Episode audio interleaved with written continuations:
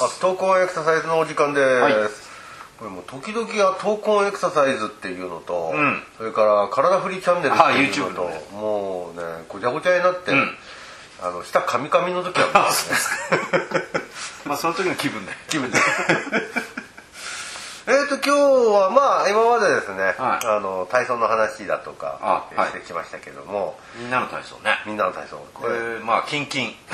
え。キンキンあのビデオ撮ってみたいと思ってまああの NHK でねテレビでやってますんで、あは容易にあのイメージつけかつくかと思うんですけど。あの中でやっぱり前も言いましたけど、結構きつい運動ありますよね。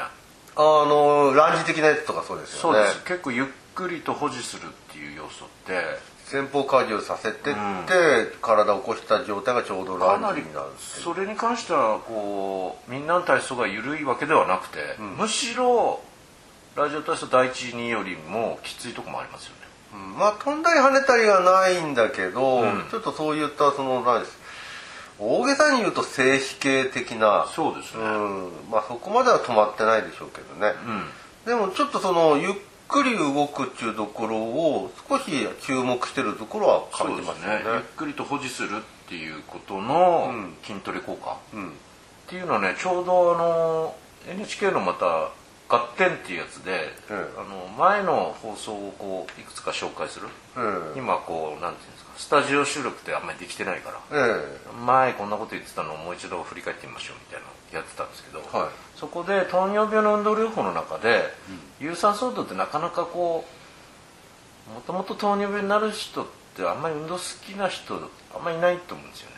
えうん。決めつけちゃいけないけど。いやまあわかりますよ。あのそれだったら血糖値上がらないだろうっていう人ありますもんね。好きだったら。だけどそのまあ筋トレも重要だよね。まあ、基礎代謝を上げるっていう意味で言われてたと思うんですけど、それ以外にもやっぱりあの筋の持久性っていうんですか？えのトレーニングをすることでやっぱりこう血糖値を下げていく効果もあったみたいななんか特集を前にやってたみたいで、ん。2年ぐらい前なのかな？えうん。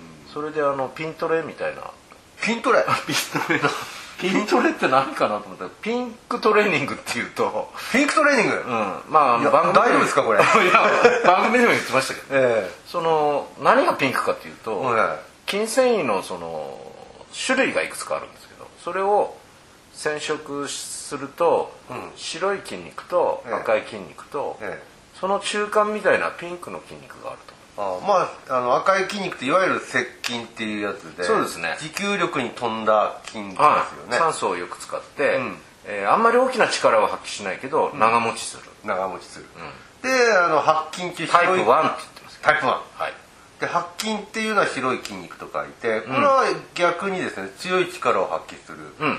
そういうのでもそれほど持久的なものではないそうですね。強くしかも速い収縮。早い収縮。でだけど長持ちしないと酸素は使わないですよね。ああじゃあそれがタイプ2 2ですね。それがタイプ2、うん。でもあの今のピンクっていうのはタイプ2の中にもいくつか、あの種類があってほうほよりそういう速くて、えー長持ちしない筋肉と、ううん。うんやや力を発揮できる強い力を発揮しつつ、ん。若干長持ちもして酸素も消費するみたいああじゃあそのいいとこ取りみたいな感じ、なまあいいとこ取りっていうんですかね、うん。それがまあピンクに染まるからピンクって言ってるみたいなんですけど。ああじゃああの話をまとめるとちょっと持久力的な要素もありの,、うん。あの力を発揮させるようなそうそう速い収縮もできん、まあ、タイプ 2A と言われてますタイプ強い、うん。ああでより白い筋肉はタイプ 2B って言われてます。ああじゃあなんかこう横並びにこう並べて見てみると、うん。タイプ1がまあ接近で持久力なのでまあタイプあのすすえー、とチキンっていうやつですよね。遅い筋肉。遅い筋、うん。でその次にじゃあタイプ 2A っていうのがそうそうそうでタイプ 2B っていうのは来こっちに行るけば行くほど速くて長持ちしない。長持ちしない、ん。ああでそのスクワットをええ。ゆっくりとこう沈みながら10秒間やらせるっていうのがそのピントレみたいなんですよ。沈みながらテレビでねあの合点で紹介してたのはね。うんはいはい。ゆっくり動くんですよ。下がってだけどそれなりに負荷ですよね。うんしんどいですよね。うん、うん。そして戻ってっていうのを10回やりながら戻るのもゆっくりなんですか？いや戻るのは普通に戻ってましたがるの？まあ戻るのゆっくりっていうのもありかもしれないですけどね。あれじゃあ下がってって止まるっていうんですか？それとも止まらずにそのまま？やっ2秒10秒ぐらいして下がって2秒ぐらい止めてましたね。ぱ保持する。うん。ああなるほど、でまた上に上がって1秒ずつなんか少しずつ深くしてってみたいな。おお、結構きつそうですね。そうですね。それを3セットみたいな。それを週2回やったことによる効果みたいなのを、あの血糖値で見てましたけどね。おー。じゃあそういったことをやらせてるのはそのいわゆるピンクそっていうことなんですか、うん。それがいわゆるタイプ 2A を鍛えてるってことなのかなと思って。ああなるほどね、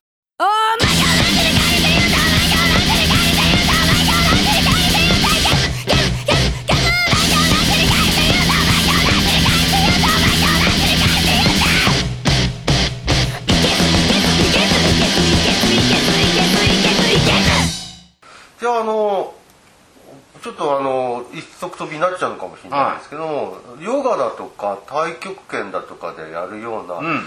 あれだって結構中腰でゆっくりこう動くそうですね。重心安定させながらね、うん、あれなんかもじゃあいそのいわゆるピンクトレーニング、そうですね。ピントレ。うん。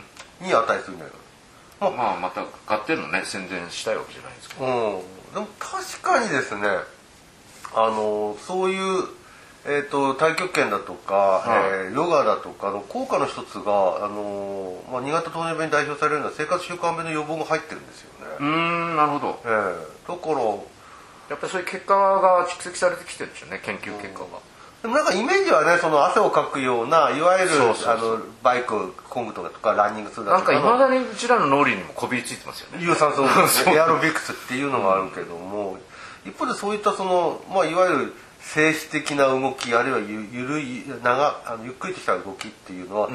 どうもその筋肉がずっと収縮してるような状態をイメージされるんで、なんかこう血流がこうなんていうんですか毛細血管が圧迫されやすいような印象を受けるんだけど、それでもこうなんかエネルギー代謝をまあその筋使う筋繊維自体が変化していって、うん。そうするとより筋肉を使うことによる酸素消費みたいなうん。部分もこう高まるっていうんですかね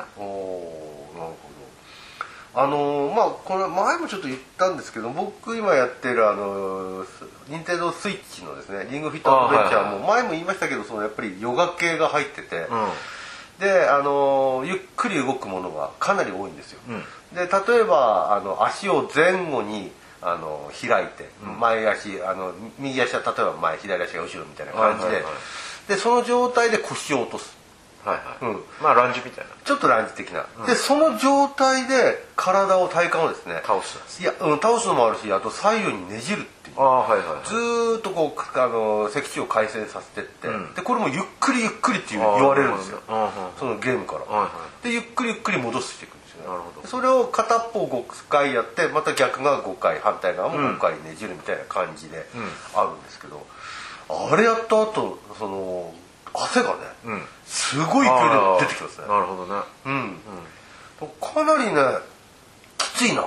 きついですよね、うん、でもじゃあそのきつさがいわゆる 100m 全力でダッシュした時のようなあのきつさなのかっていうといやそういう感じではないですよね、うん。まさしくその筋繊維の特徴を体感して表してるのかもしれないですね。うん。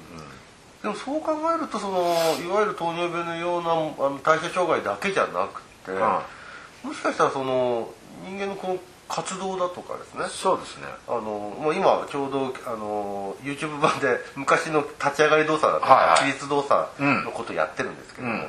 あの中でもそのお尻が離れた離前の瞬間にそのその形を制御できれるかどうかっていうところをうん。結構それでゆっ大事くりとしたスクワットみたいな話ちょうどしてたところに、うん。たまたま見た番組でそれやってたんで、うん。あつながるなと思って。なるほど。うんこれやっぱりあれですかねそのゆっくりと動くっていうことが、うん。動作を習得していくっていう視点からでもあちょっと重要な要素なんでしょうあかね運動学習的にもね。ええ。うん。どうでしょうかね。例えば確かに。その立ち上がりで困ってるようなうまくできない困ってるっていうような人たちなんかに、まあそのどういうふうにゆっくりの運動をその使っていくかにもよるとは思うんですけども、えーお尻が離れた瞬間で止めていられるかどうか、うん。あるいはそれを止まる止めるための練習、加速あの前方横体を振って加速させてはいいんだけど離れた瞬間はピタッと止める。ああそうですね。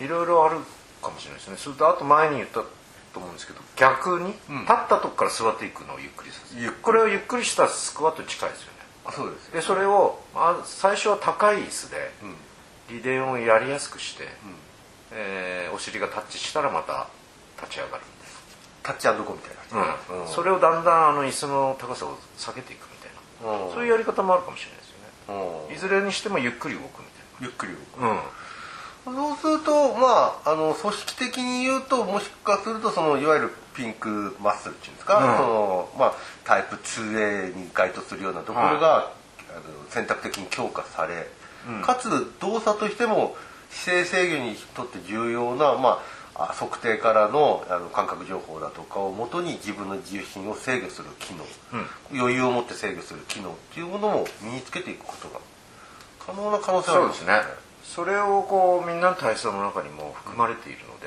ん。まあ、そこを事前にねこうやって話しておいて、ん。みんなの体操へ向かっていこうと。